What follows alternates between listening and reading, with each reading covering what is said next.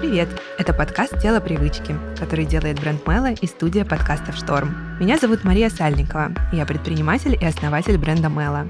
В этом подкасте я буду разговаривать с людьми, которые успевают строить свою жизнь, запускать бизнесы и проекты, и при этом находить время на заботу о себе. Мы будем говорить о том, как внедрить здоровые привычки и спорт в свою занятую современную жизнь, а также какие практики и ритуалы придают сил и как найти баланс между работой, личной жизнью и временем для себя.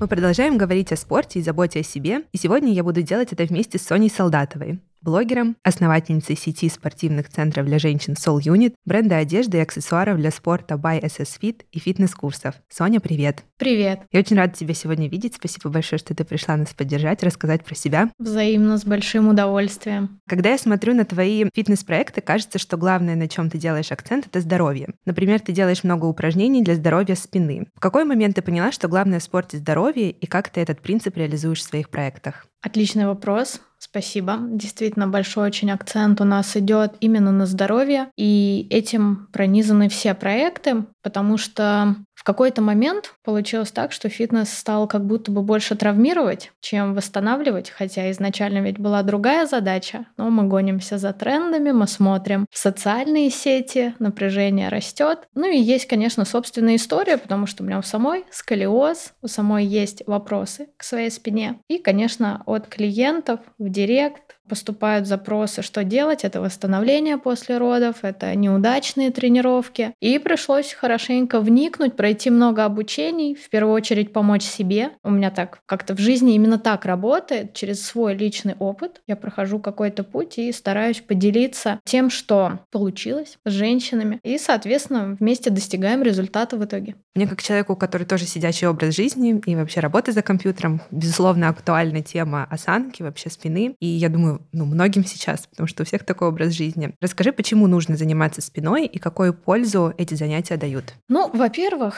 заниматься спиной нужно абсолютно всем, у кого есть позвоночник. И на самом деле неважно, какой образ жизни он ведет, это может быть активная мамочка в декрете, но которая постоянно таскает на одном боку ребенка, или, например, была беременность, были роды, это очень большое испытание для нашего организма. Не будем обесценивать этот процесс. Mm-hmm. Сидячий образ жизни, а кто-то, наоборот, очень много стоит, и это тоже большая нагрузка. Кто-то, наоборот, много тренируется и концентрируется только на какой-то определенной цели. Если он не делает гимнастику для спины, то в любом случае у нас тоже идет дисбаланс в работе мышц. Тело человека, оно было для чего сделано? Лазить, бегать, то есть для активного образа жизни. И у нас получается так, что если мы что-то не используем, то тело начинает от этого отказываться, но ему как бы не нужно. А поскольку спина — это слепая зона, мы глазками ее не видим, а очень тяжело то, что ты не видишь, контролировать. Контролировать движение, что там происходит. Я поэтому всегда говорю своим подругам, клиенткам, девчонки, это не фотки убогие. Вот эти фотки со стороны, где мы похожи на морских коньков, это как раз очень хороший индикатор того, чем нам нужно заняться, что нам нужно делать. Потому что спозировать для видео, спозировать для фотографии — это не проблема. Но мы живем в реальном мире, в реальной жизни, а не в социальных сетях. К сожалению, многие потеряли вот этот баланс. И я как блогер, как тренер стараюсь возвращать людей к реальности. Потому что жить мы будем в реальной жизни и, э, надеюсь, много лет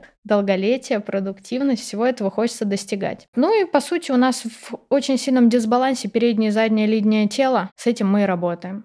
Мы должны мозгу напомнить, что у нас сзади еще там есть куча всего, куча разных мышц, включить их в работу и просто легкой гимнастикой поддерживать. Работа со спиной отличается от прокачки ягодиц, ног, силовой работы. Эта работа достаточно простая, она легкая, она совмещена с дыханием, это очень важно. И, соответственно, люди обесценивают знаешь ведь, да, надо же упороться за результат. Если мы не страдали, если мы не потели, значит, это не может дать результата. Вот тут у меня всегда сложность возникает донести ценность до людей, которые любят обесценивать. Это очень классный подход, мне нравится, но ты говоришь, что это не про нагрузку спины, то есть э, это больше про расслабление получается?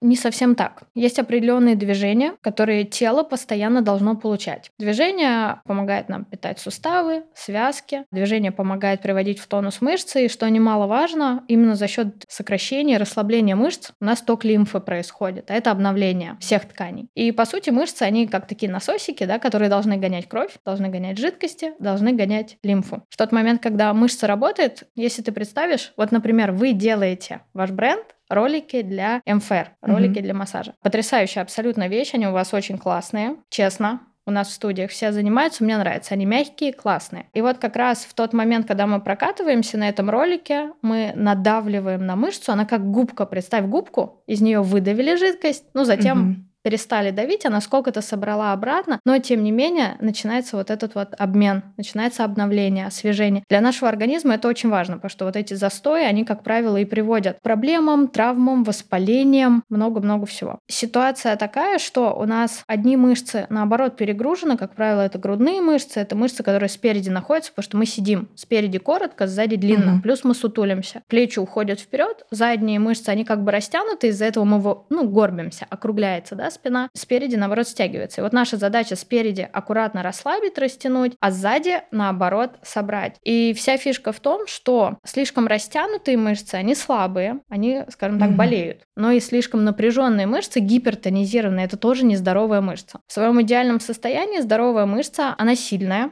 при этом она мягкая, когда мы прокатываем ее роликом или что-то с ней делаем, или идем на массаж, она не испытывает боли, в ней нет стресса, в ней нет напряжения. По сути, все мы в стрессе, в напряжении. Вот люди, когда раскатываются, да, например, или тянутся, вот эта боль. И я все время обращаю внимание, говорю, вот посмотрите, вы просто чуть-чуть надавили на свое тело, сколько в нем боли, сколько в нем напряжения. Это то, в чем мы живем. То, что организм умный, он не сигнализирует нам об этом постоянно, ну спасибо ему большое. Но надо как-то, да, спасибо сказать действиями. Поэтому таким мышцам, о котором я говорю, да, одни перегружены, другие слишком растянуты, им первое время какая-то суперсиловая работа вообще не нужна. И нам нужно что? Нам нужно мозгу напомнить, что ряд мышц у нас вообще есть. Нам нужно их включить в работу. Мышцы спины и вообще коры, они очень тесно связаны с процессом дыхания, с которым у нас тоже очень-очень большие неполадки из-за вот этих проблем с осанкой. Это как такой клубок, который мы начинаем распутывать. Поэтому, по сути, глобально базовая работа со спиной, которая и мужчинам, и женщинам нужна, это занимать различные интересные положения, скручиваться и в них попробовать подышать. И вот именно сам процесс дыхания уже будет давать нужное растяжение, нужный тонус. И после этой практики, ну вот я обычно даю в районе 20 минут, да, у меня в курсах, посвященных спине. И после этого ты прям чувствуешь расслабление, ты начинаешь дышать, у тебя кровь и жидкости к мозгу идут, он начинает питаться. Естественно, это снижает уровень стресса. Поэтому не нужно представлять себе сразу какой-то жесткий кач. Это первые даже полгода для многих это вообще не нужно. Да, кстати, вот интересная мысль, что это еще влияет на кровоток и головы, как ты говоришь. То есть бывает такое, что у тебя болит, ну, то есть ты не замечаешь, что у тебя болят плечи или еще что-то, что у тебя там спазмировано, но у тебя болит голова. А все оказывается потому, что у тебя просто не циркулирует правильно кровь. Ну, то есть она где-то застаивается, правильно? Ну, там много, конечно, факторов. Во-первых, мы очень целостные, и в этом огромные плюсы. И поэтому, если у нас что-то перенапряжено, не знаю, в пояснице, в ягодицах, да даже в стопах, это напрямую напрямую будет влиять и на мышцы лица, и на старение, и mm-hmm. на морщины, и на какие-то боли. Тело нам всячески сигнализирует, ну, мы ему кидаем таблеточку, скушай, пожалуйста, и успокойся. Я за немного другой подход. Это именно вклад в будущее, это более фундаментальная история, более благодарная со стороны тела история, потому что нужно немножко именно поработать с мышцами. Все зависит от всего, и, конечно, наш психоэмоциональный фон напрямую зависит от состояния тела. И, по сути, чем человек более тревожный, чем хуже сон, чем стрессовее его жизнь, восприятие ситуаций. Мы же можем, да, обратить внимание. Вот у нас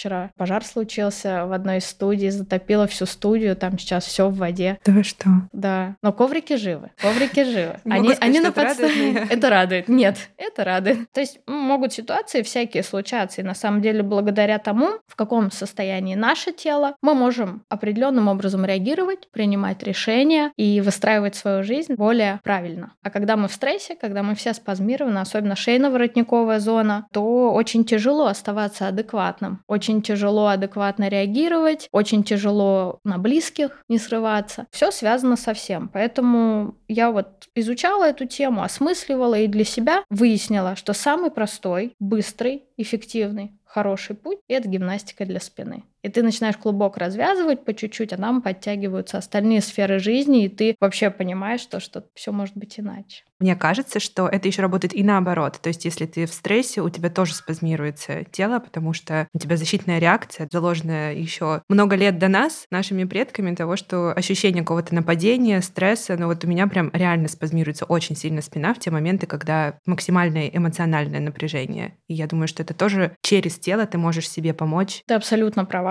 абсолютно говоришь правильные вещи. Более того, все это связано именно с дыханием, mm-hmm. про которое я сказала. У нас какая первая реакция. Мы испугались, еще мозг даже не понял, что мы испугались. Выделяется адреналин, кортизол, различные гормоны, и эти гормоны влияют на наше дыхание. Когда мы спокойно, размеренно, мы отдыхаем, не знаю, лежим на шезлонге, дыхание такое спокойное, долгий вдох, долгий выдох, все классно, мы расслаблены. Как только начинается какой-то стресс, дыхание становится более поверхностным, прерывистым, оно такое маленькое, короткое, быстро-быстро дышим, сердце начинает стучать, и вот это вот короткое, поверхностное, прерывистое дыхание многие люди тянут за собой в обычной жизни. То есть они сами не понимают, я не знаю, я не стрессую. Я говорю, наверное, у тебя все-таки ну, стресс какой-то. Я не знаю, я когда-то стрессовала, а сейчас я уже не стрессую, но почему-то состояние ухудшается. Так тело запомнило. Если мы после стресса, после того, как произошел спазм, не позанимались, опять же, это простая гимнастика, в том числе, если мы не раздышались, угу. не вернули телу понимание, как в обычной жизни без стресса надо дышать, двигаться, к сожалению, мышечной памятью мы можем тащить это за собой. И вот этот стресс, он может разрушительный просто быть фоном. Ты полгода назад стрессовал, ничего не сделал, все как-то само собой там разрулилось, восстановилось, ты живешь уже обычную жизнь, а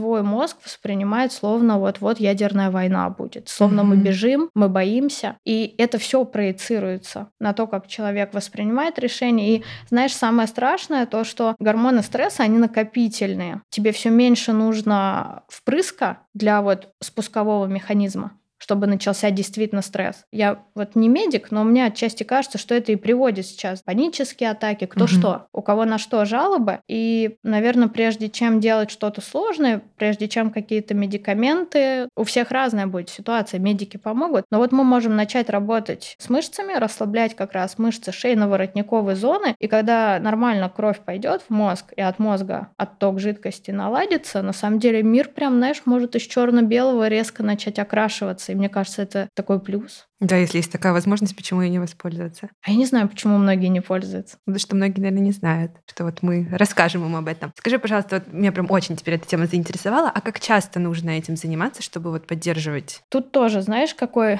момент иногда происходит? У нас как? Я не делала ничего годами, угу. теперь у меня появилось настроение, поэтому каждый день, три раза в день я начну делать, чтобы ускорить эффект. Так у тела тоже не работает. Нагрузка должна всегда чередоваться с восстановлением, поэтому стрессовый стрессованный организм вгонять еще в дополнительный стресс вдруг резкой нагрузкой. Плюс первые практики для многих, такие как массаж МФР, такие даже как гимнастика, они могут быть не совсем расслабляющими, именно вот первые и приятными. Это сначала может быть, вот ты просто начинаешь чувствовать всю ту боль, которая жила в тебе. Это очень неприятно. И неожиданно. Я это просто знаю по своему опыту. Да. Я начала заниматься осанкой. Это до слез. То есть это так стреляет не в голову. Пугай. Ну, не обязательно. Ну, это первые разы, я могу сказать. Потом становится сильно сильно лучше. Ну, тут тоже, да, важный момент, поэтому я прошу все время, у нас времени много, тренировок угу. много. Мы начинаем с легкого, сложность положений, глубина наклонов и вот это все, оно будет по мере усиливаться. То есть не нужно никаких геройств. Нужно просто потихонечку начать и концентрация именно на дыхании в этих тренировках. Тут тоже вот проблема, мало кто это объясняет, как связано дыхание. Я эту концепцию больше из йоги взяла, потому что я уже два с половиной года практикую, мне очень нравится. Много оттуда позаимствовала, быть для себя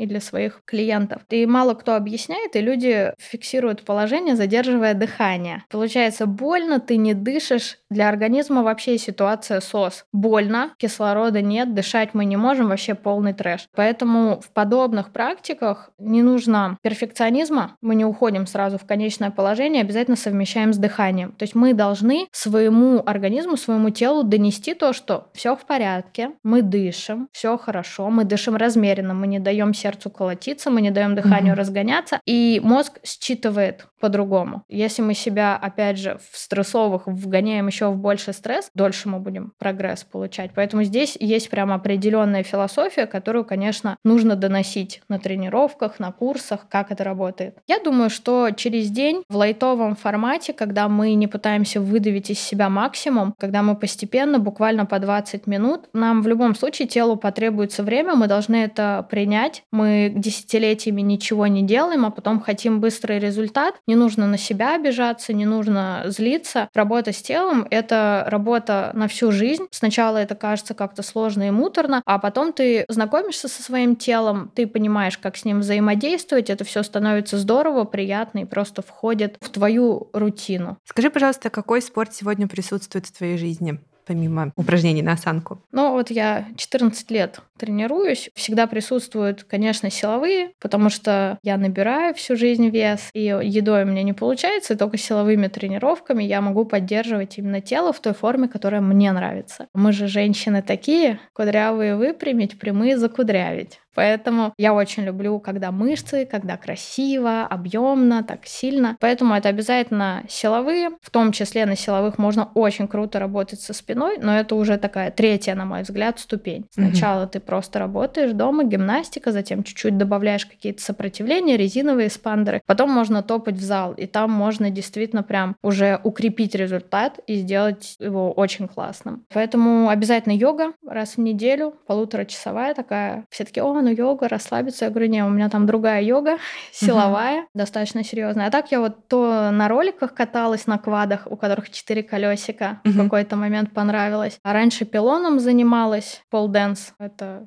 акробатика на пилоне. Но там с моим сколиозом вообще делать нечего, потому что там очень много нагрузки на одну сторону. И получается, mm-hmm. если я туда пойду, мне вдвойне придется заниматься спиной, чтобы просто вот балансировать, уводить в ноль. Поэтому сейчас в основном это йога и силовые. У меня, как и у тебя, много работы, поэтому, к сожалению, вот три раза в неделю я стараюсь доблестно заниматься, стараюсь тоже не сливаться, потому что понимаю, что это вклад, и его нужно делать. И я очень благодарна себе себе, что когда-то там, ну, у меня первые два года вообще результата не было. Я просто была очень худенькая, ну и, и не сдалась, что-то там делала. Очень благодарна себе за это. Спасибо тебе за ответ. Как раз в эту же тему у нас есть вопрос, который мы задаем вообще всем нашим гостям. Это в загруженном графике очень сложно найти время для занятий спортом, и всегда есть желание убрать из расписания именно тренировку. У тебя есть какие-то правила, благодаря которым ты придерживаешься рутины? Какая для тебя главная мотивация в спорте? Вот что бы ты посоветовала еще и слушателям? Это такой многогранный конечно, вопрос, наверное, отчасти сложный. Но я человек-визуал, мне очень важно, как я выгляжу, учитывая, что в своем инстаграм я все время в бикини, грубо mm-hmm. говоря. Меня это зажигает, меня это мотивирует. То есть мне нравится выглядеть хорошо, мне нравится поддерживать. То есть сначала ты вкладываешься очень много, потом становится проще. Ты уходишь уже на такое поддержание. Я осознаю ответственность перед собой, я понимаю, что когда-то будет беременность, будут роды, это непростой процесс для организма, там мышцы просто тают. У женщин их потом очень тяжело возвращать, поэтому я хочу заложить фундамент. Это вот если, да, с точки зрения осознанности. Что еще? Ну вот у меня сколиоз, причем такой достаточно серьезный, и травма еще копчика. Я неудачно на снегокате в детстве покаталась, трещина. Ну, в общем, у меня достаточно много моментов, но моя спина меня вообще не беспокоит. И даже я могу 11 часов лететь, и после даже этого моей спине очень хорошо. И все это просто благодаря тому, что я вот годами делаю, занимаюсь. Поэтому меня мотивирует именно долгосрочный вклад и комфорт. То есть я не хочу откатываться в точку, где мне больно, где я страдаю, и я выгребаю из какого-то дна. Чтобы этого не было, мы по чуть-чуть, по чуть-чуть делаем вклад. Меня это мотивирует. Как не сливаться? Ну, я вот, например, персонально к тренерам хожу, йога стоит 7 тысяч за занятие, а фитнес около 5, плачу заранее. Если я не приду, они сгорят. У меня тоже такая же мотивация. Но на самом деле это трудно назвать мотивацией, потому что они, конечно, перенесут, наверное, если что-то будет. Мне кажется, это работает для ответственных людей? Для ответственных, да, работает. Но есть еще такой наверное, фактор, вот когда пропустишь одну недельку, на следующей недельке хочется пропустить, и ты понимаешь, что ты вот потенциально уже две недельки пропустил. Угу. А это так быстро улетает в месяц, два, три. У меня, естественно, за 14 лет бывали периоды и полгода без тренировок. Ну, во-первых, я себе это могла позволить, комфортно себя чувствовала и выглядела спустя 6 лет. Спустя время ты свободней в этом плане. То есть не нужно думать, что это вечная клетка и нельзя пропустить ни неделю. Да можно, и месяц можно потом пропустить, ничего страшного не случится, но вернуться потом непросто. Поэтому я внутри себя стараюсь сделать так. У меня планер есть, есть расписание, мы на персональной тренировке с мужем вдвоем ходим, мы просто расписываем заранее, и остальной свой график, я так и клиентам своим рекомендую, не пытайтесь впихнуть тренировку в график. График должен строиться вокруг тренировок, mm-hmm. как это не парадоксально. То есть ты знаешь, что понедельник, среда, пятница, ну, у кого во сколько, да, у кого-то в 7 утра, у нас вот, например, студии с 7 утра работают, и девочки приходят перед работой, потом еще пашут весь день. Говорят, что такой подъем энергии, я думаю, думаю, ох, вы мои дорогие,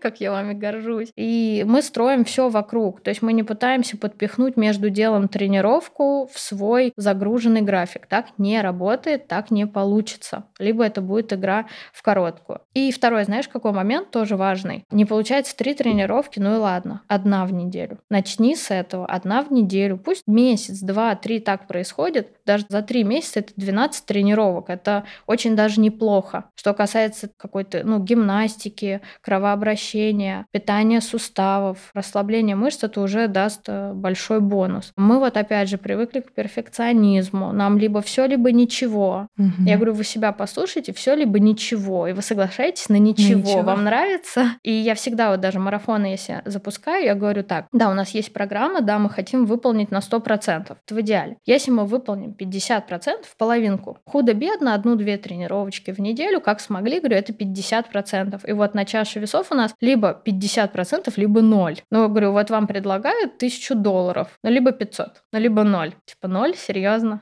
Очень интересное такое сопоставление. Класс. Ты сколько возьмешь? 500, 1000? 500. 500? А ну, я буду стрем, стремиться к 1000, но если уж выбирать прям между 0 и 500, то тогда уже 500. Да, я слышала еще от некоторых девочек, которые благодаря спорту хорошо похудели, они занимались, наоборот, каждый день, но совсем по чуть-чуть. 20 минут хотя бы, и это уже прогресс, нежели ты коммитишься на какие-то там час раз в два дня, и это тяжело. То есть, мне кажется, нужно искать какой-то индивидуальный для себя подход, уметь с собой договориться и понять, что для тебя будет рабочей схемой. Абсолютно точно. Это касается и питания, и тренировок. У нас вроде у всех, да, две руки, две ноги. Сама по себе суть, она плюс-минус одинаковая. Но биохимия и вот наша внутренняя начинка, она очень-очень разная. Черты характера, вот вообще то, как нас воспитывали. На самом деле очень много настроек. Что работает на одном, не сработает на другом. Поэтому я всегда, опять же, рекомендую, меня спрашивают, вот просто рандомный человек из директа просто мне пишет, мы не знакомы, ну, я не знаю, кто это. Всем привет. Ну, вот у меня там Задача похудеть на 5 килограмм. Если я буду делать то-то, то-то, столько-то раз, я через месяц похудею. Я говорю, ну,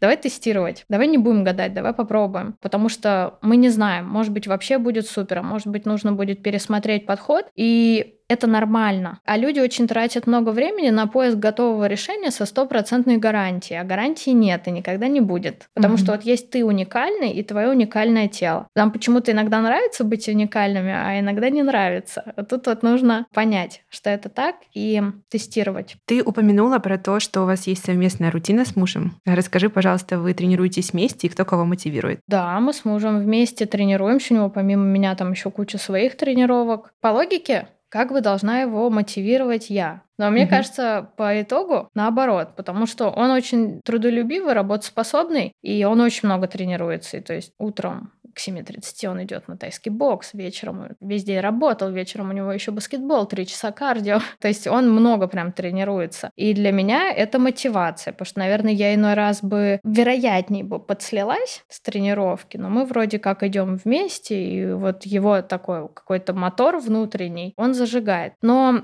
тут знаешь, какой момент? Я всегда все равно за то, чтобы каждый сам за себя. Везде каждый сам за себя, а вот в плане спорта вообще. Очень часто ждем кого-то, ждем подругу, ждем кого-то. Вот я рада, что мы с мужем, он меня не будет ждать. Он там скажет, я вот туда-то, мне надо. А на кардио ты как? Ты пойдешь, ты в настроении, ну не в настроении, побудь дома, он не будет меня ждать. Даже если я типа такая планировала, мы же вместе побудем дома, я, у меня были планы. Он в этом плане не договорится. У него есть свой четкий график, он его придерживается, он пойдет на тренировку. Это очень правильно. И не нужно ждать подруг, ну вот мы договорились, мы там после работы с кем-то пойдем. Это вообще путь в никуда. Угу. Ну, вообще в любой, наверное, сфере жизни. Вот если ты будешь вечно кого-то ждать для чего-то, ну, вот ты будешь ждать. Скажи, пожалуйста, как вообще мотивировать себя на изменения, если это еще не вошло в рутину? Да вот начинать с маленького, вообще с чего-то маленького. Отказываться от обесценивания. Мы почему-то все маленькое обесцениваем, хотя на самом деле все большое и крупненькое строится строится из маленького. Не бывает так, что раз и дом готовый поставили. Вот мы сейчас дом строим, это такой трэш.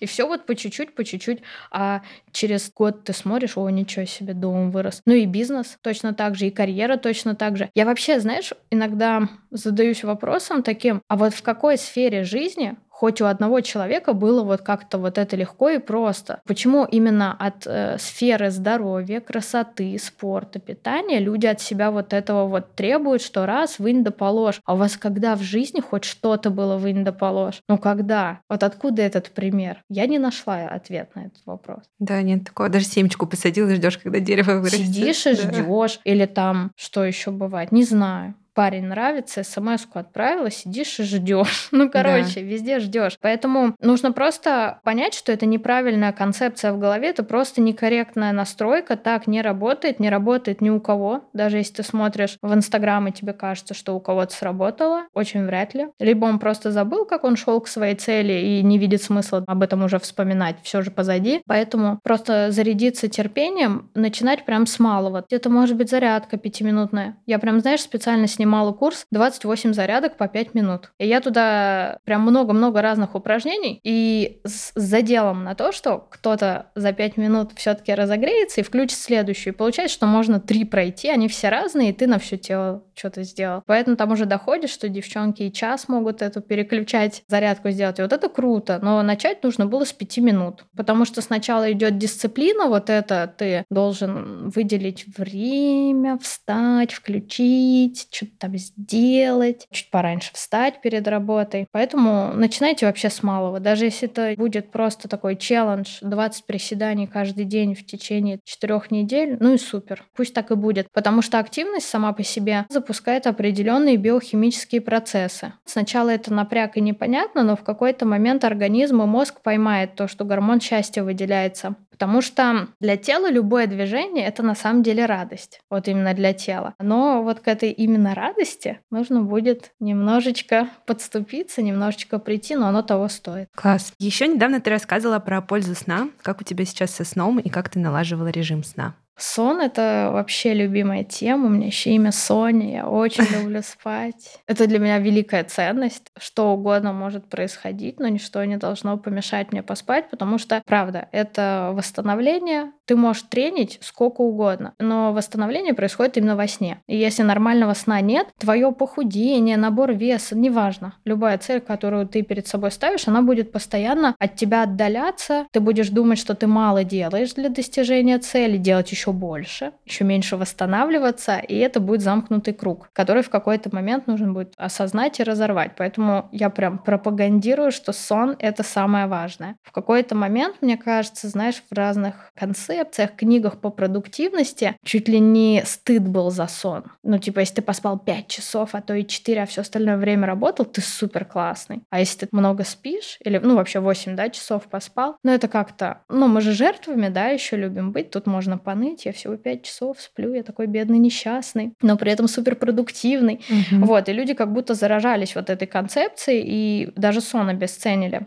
Хотя я с этим абсолютно не согласна. Но что касается сна. Во-первых, это для многих нужны блокаут шторы, по-хорошему. Маска. Я даже привыкла спать в маске, в самолете классно. Или, например, мы в отпуск едем куда-нибудь в Дубай, там очень рано рассветает, а вечером очень светло. Ну вот из-за огней, и у нас дома также. И вот мне нравится маска, потому что я могу не делать блокаут, например, полный. Засну хорошо, первые часы сна вообще будут в темноте, а потом сниму когда-то там ночью, и утром уже от света проснусь. Это прям хорошая история. Почему многие не могут уснуть? Меня часто спрашивают, а как уснуть? Типа, у меня не проблема спать, я уснуть не могу. Вот тут на помощь всякие медитации могут прийти даже с Ютуба. По сути, человеку нужно расслабиться. Но чтобы уметь расслабиться, лечь и расслабиться, ты должен либо очень хорошо знать свое тело и быть с ним в контакте. Чтобы установить этот контакт, ты должен тренироваться, вы должны познакомиться. А то ты живешь в нем, а оно живет отдельной жизнью. Либо использовать прям медитации, где тебя ведут голосом. Расслабьте ногу, расслабьте заднюю поверхность, переднюю, расслабьте челюсть. И вот, как правило, уже когда добираешься до головы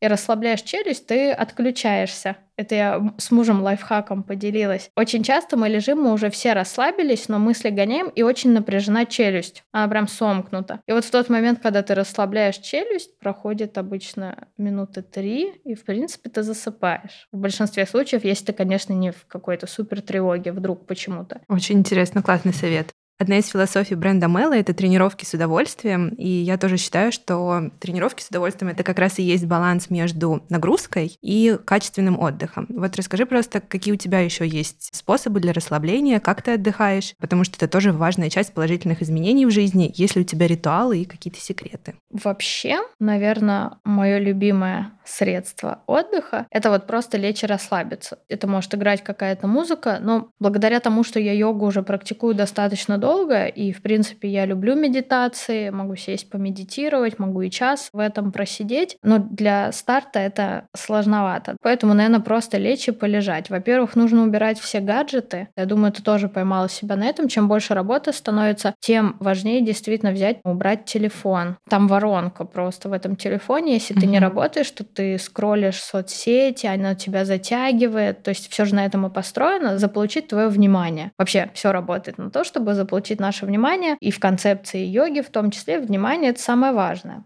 Поэтому для качественного отдыха, ну, я использую именно вот лечь, ничего не делать и в идеале уснуть и поспать угу. с кайфом. Либо могу почитать. Лет в 28, наверное, начала читать, и сейчас прям активно это делаю. То есть, если я уезжаю в отпуск, я стараюсь вообще не брать телефон при любой удобной возможности, вообще его не взять с собой, ничего. Иногда даже могу почти без фотографий вернуться. У меня с собой планшет, и я просто сижу, ем, читаю, ложусь на лежак, читаю. Какое-то интересное, например, чтение. В чем фишка? Мне некоторые говорят, ой, я вообще не могу, и йога мне не подходит, это слишком спокойно, и чтение мне не подходит. Вот таким людям как раз надо обратить свое внимание именно на концентрацию на одной задаче, потому что мода же еще есть, да, на многозадачность. Угу. Я считаю, что ее по факту не существует. Это на самом деле полная глупость, потому что мозг так не может. То есть действительно качественно вовлеченный и без ущерба для своей психики мы можем спокойно сидеть и выполнять одну задачу. Как только их сыпется много, ты ощущаешь себя в тетрисе, и у тебя все, у тебя начинается уже неприятная какая-то паника, давление, ой, и это, и то, я куда-то не успеваю, то есть начинается разгон. Поэтому чтение — это классно именно с точки зрения того, что ты концентрируешься на чем-то одном, в этом находишься, и твоему вниманию не нужно никуда бегать. В этот момент, мне кажется, происходит прям перезагрузка мозга. Потому что когда мы включаем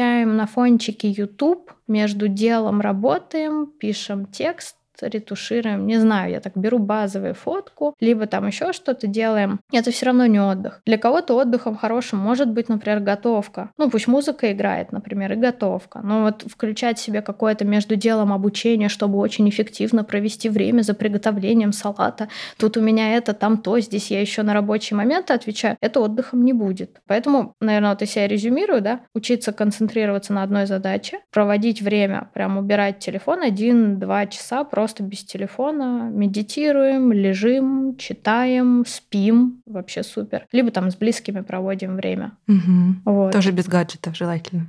Что а, сейчас очень тяжело. Ну, в идеале, да. И я сейчас, в принципе, заметила много различных встреч, где-то по работе, где-то не по работе, просто с друзьями. Я стараюсь прям не доставать телефон, угу. если нет супер необходимости, то есть если у меня в этот момент какие-то продажи или что-то, я предупреждаю, я извиняюсь, я как бы прям говорю, что мне не интересно, просто я вот сейчас должна это сделать, я хочу в вашем обществе и побыть, и сделать вот это мне надо. Но в большинстве случаев я вообще не выну телефон, я его уберу, и я буду сидеть общаться, и для меня будет очень важным триггером, а что делает человек. И я прям вижу, что люди, которые мне интересны, они классные, они крутые, успешные, они, как правило, не достают телефон. Ну, то есть, если я им тоже интересно, это прям такой, mm-hmm. знаешь, знак почтения, мне кажется, сейчас. Если не достали телефон, периодически в него не поглядывают, не лазят, не скроллят, например, новости, то это прям высокого уровня, знаешь, общения. Вы общаетесь. Я полностью согласна. Потому что даже есть исследования, я такую интересную книгу читала, «Четвертая промышленная революция»,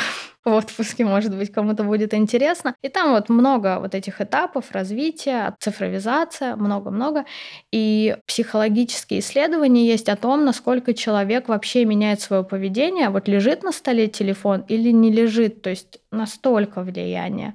Как он будет говорить, что он будет говорить, какие эмоции, много ли будет эмоций, искренности, да, какой-то. И вот этот опыт показал то, что наличие телефона на столе делает человека таким более каким-то сжатым, пластиковым, что ли. Угу. Но это на самом деле еще к теме про концентрацию, про которую ты говоришь. Я тоже это просто заметила вообще в социуме, в обществе, среди своих знакомых, что это не только про многозадачность, тренд на многозадачность, но это еще на не тренд, а то, что нас при приучили и приучивают к очень быстрой информации. Поэтому люди не могут ни читать длинные книги, ни смотреть долгие какие-то фильмы, высокоинтеллектуальные или даже не высокоинтеллектуальные. И то же самое общаться один на один без телефонов, это тоже про концентрацию. То есть получается, что ты просто отвыкаешь от того, что тебе нужно долго фокусироваться на чем-то. И мне кажется, вот это очень важно возвращать себя к этому, потому что я уверена, что у всех у нас есть этот навык. Мы же все учились в школе, да, там учились в университете, допустим. То есть это очень важный навык навык. Ну, я считаю, что ты абсолютно права. И, ну вот, видимо, знаешь, нужно дойти в бизнесе во всем до какой-то критической точки, чтобы понять, что пора катиться обратно. Угу. Просто наш мозг, он не успевает эволюционировать за информацией, просто не успевает. И вот это огромные потоки информации, которые льются, которые очень тяжело контролировать. Очень много лекций Татьяна Черниговская, наверное, угу. про мозг смотрела, может быть, нашим слушателям тоже будет интересно. Ну, у нее там есть вот прям несколько несколько, да, таких хайповых тем, и мне близко то, что она говорит, что у нас там безграничное количество памяти, и мы туда всякую фигню сыпем, и она никогда оттуда не будет удалена. То есть вот она будет сжиматься, сжиматься, сжиматься, но она всегда будет храниться. И сейчас мы должны очень осторожно относиться к тому потоку информации, который мы получаем, в каком формате нам ее доносят, какие эмоции мы при этом испытываем. В том числе вот эти вот все тревоги.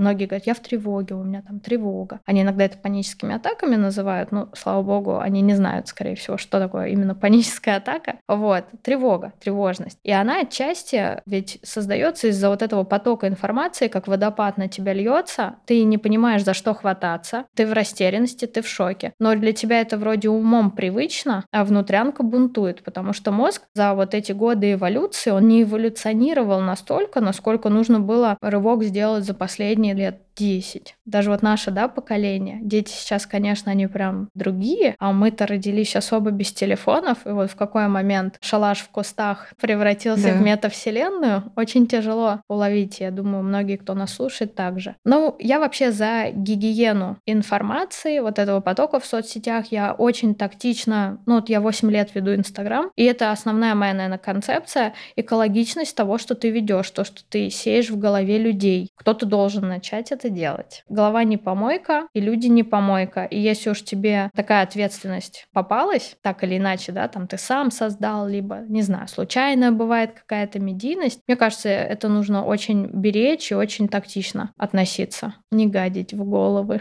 Да, но это еще ответственность каждого человека. Если ты сам не позаботишься об этом, о том, что тебе поступает в эту голову, и не будешь фильтровать, то тебе будут все что угодно туда сыпать, как ты говоришь. Ну и сыпят. И сыпят, да. И я полностью согласна еще с тобой по поводу отпусков. Это прям ты описала мой идеальный отпуск в том числе. Я хочу добавить про книги, что помимо концентрации, это еще очень хорошо развивает воображение. И когда ты начинаешь воображать, фантазировать, то ты наконец-то перестаешь думать обо всем другом. Ну, то есть так ты не можешь, когда ты смотришь видео, и это очень тоже доказано многими исследованиями, какие бы фильмы красивые, замечательные, глубокие ты не смотрел, интервью, ты все равно так не отключаешься, как ты отключаешься во время книги, потому что на фоне у тебя всегда мысли о твоей работе, каких-то бытовых да, моментах, не будем даже их называть проблемами. А вот книга очень помогает в этом. Там еще у книг плюс, что чем больше органов чувств угу. займет твоих какой-то процесс, тем лучше. Ну и тут получается у тебя зрение полностью занято, ты руками тактильно трогаешь, и ты еще фантазируешь. То есть угу. чем больше твоего внимания туда ушло, тем фоном будет лучше отдыхать и расслабляться мозг. А какие за последнее время твои прям любимые книги тебе очень понравились? Ну, у меня есть список любимых книг за последнее время. Много было прочитанных, но я не могу сказать, что они прям очень полюбились. Ну, какие-нибудь. У меня самая любимая моя книга — это Айн Рэнд. Это и «Источник», и «Атлант расправил плечи». «Источник», наверное, еще более любимая. Она такая была написана до «Атланта», и она больше душевная такая, что ли, не отредактированная для большой публики, я бы сказала. Классика русская тоже очень мне нравится, много достойных книг. В последнее время читаю много бизнесовых. Еще я прослушала книгу Вилл, это просто из последних реально то, что вспомнила, про Вилла Смита. Очень она интересная, тоже показывает такое закулисье успеха, того, что весь самый большой успех, как я для себя опять-таки сделала вывод из этой книги, что самый большой успех, он достигается через травму, и, наверное, самые успешные люди и бизнес сначала начинают начинают от какого-то дефицита. То есть у тебя есть какой-то дефицит, ты хочешь его восполнить, именно поэтому ты так много фигачишь, потому что у людей, у которых этих дефицитов нет, они звезды с небес не хватают. То есть у них все более так экологично, они живут в гармонии с собой, и мне обязательно там всему миру доказывать, что они вообще какие-то супер выдающиеся. И вот он очень искренне, открыто про это рассказывает. Я никак не ожидала это услышать в книге, и как он вообще пришел к тому, что он не должен больше ни для кого быть хорошим, но тем не менее весь его самый такой пиковый успех, он был именно на этой энергии, на этих вибрациях вибрациях. Вот я советую, если вообще нравится его творчество, то тоже прочитать, прослушать. Как говорит Лобковский, это невроз. Любое что-то гениальное достижение — это невротики.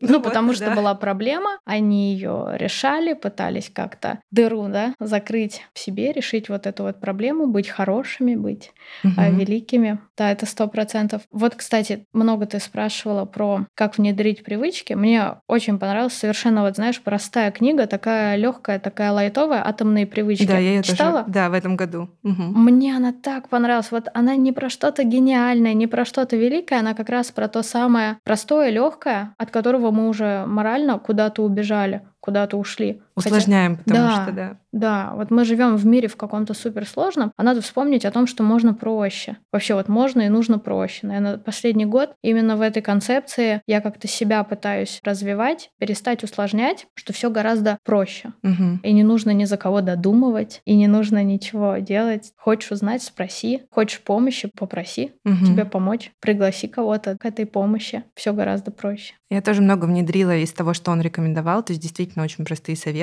Как ты говорила, хотя бы 5 минут начать зарядку. И он рассказывал про то, что просто выйти на пробежку на одну минуту, посмотрите, что из этого выйдет. Да? Никто вас не заставляет час бегать, 40 минут, 30. Просто попробуйте. И вот а, для себя я тоже почерпнула, что можно раскладывать куда-то вещи, которые тебе будут напоминать о том, что ты вообще, да, там не складывать БАДы, допустим, в ящик или в шкафчик на кухне, которых ты вообще никогда в жизни не вспомнишь. Просто поставь их на видное место. Ну, кажется, да, супер очевидная вещь, но как она тебе помогает? Тут, знаешь, к теме бренда, к теме ваших товаров. Это тоже очень классно. Не убирать далеко коврик. То есть, по сути, любая привычка формируется из триггеров. Угу. И вот, ну почему, например, многим тяжело бросить курить, еще что-то. За время того, как человек курит, он покурил и там, и сям, и тут, и везде. И то есть все ему напоминает посиделка с друзьями про покурить, еще что-то про покурить. А про спорт ничего не напоминает. Угу.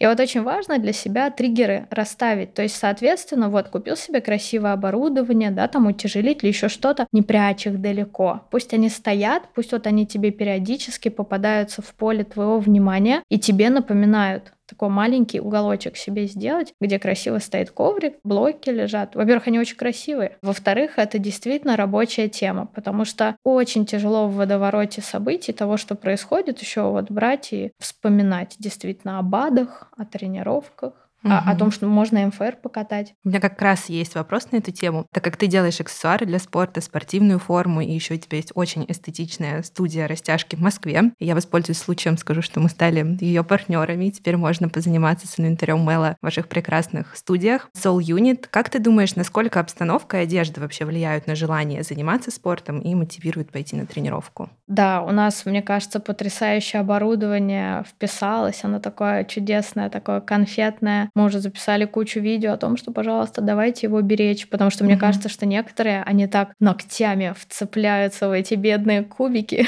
Конечно, это важно. И, ну, мы же постоянно, нас все равно, да, насмотренность, нас приучают к эстетике. Mm-hmm. Мы любим красивые теперь инстаграмы, красивые паблики. Вот мы теперь знаем, да, что такое визуал. Даже люди, которые не блогеры, не бизнесмены, не что-то, я бы даже сказала, они чаще делают очень красивый контент, красивые фотографии, стремятся красиво одеться, сходить в кафе, сфоткать красиво бокал. То есть вот эта эстетика, она внутри нас. И, конечно, если человека это вдохновляет, заряжает, не все люди такие, и не все люди должны быть такими. У нас у всех разное. Но если это заряжает, то, конечно, нужно себе прям максимально красиво, чтобы ты был фотогеничен. Позанимался, бахнул фоточку, все, дело сделано, и тренировка состоялась, и фотография, и эстетика, и контент. Сейчас это важно. Так пусть люди себя, скажем так, окружают, окружают красотой. да, красотой, качеством. Мы, к сожалению, именно спортивную одежду не делаем. У нас больше повседневная одежда, но это действительно важно. Люди приходят, люди хотят комфорт, хотят качество качества. И мне кажется, когда ты хочешь для себя всего самого лучшего, то прям тренировки неизбежны. Соня, спасибо тебе большое за этот разговор. Было очень полезно. Ты очень эрудированный, интересный человек. Много полезной информации. Я надеюсь, что все почерпнут для себя. Спасибо тебе. Спасибо большое, что позвала. Во-первых, желаю процветания твоему подкасту, потому что это очень большая работа. Я надеюсь, то, что зрители по достоинству оценят, потому что вот эта вот аренда студии, сесть, найти время, оторваться, записать, постараться подготовиться, это большой пласт работы. Круто, что ты нашла на это время, нашла на это силы. Желаю тебе крутых гостей и просто миллионные прослушивания. Со своей стороны тоже постараюсь посодействовать этому. Спасибо тебе большое, Соня. Пока-пока. Пока. Спасибо, что послушали этот выпуск. Это очень важно для нашего подкаста и для меня лично. Мы очень стараемся делать выпуски интересными и полезными для вас. Если у вас есть предложения или комментарии о подкасте, оставляйте их в приложении Apple Podcast. А еще, если вам понравился эпизод, поставьте лайк в приложении Яндекс Музыка и подпишитесь в любом приложении, где вы нас слушаете. Это очень важно для нас. Услышимся через две недели. Пока-пока!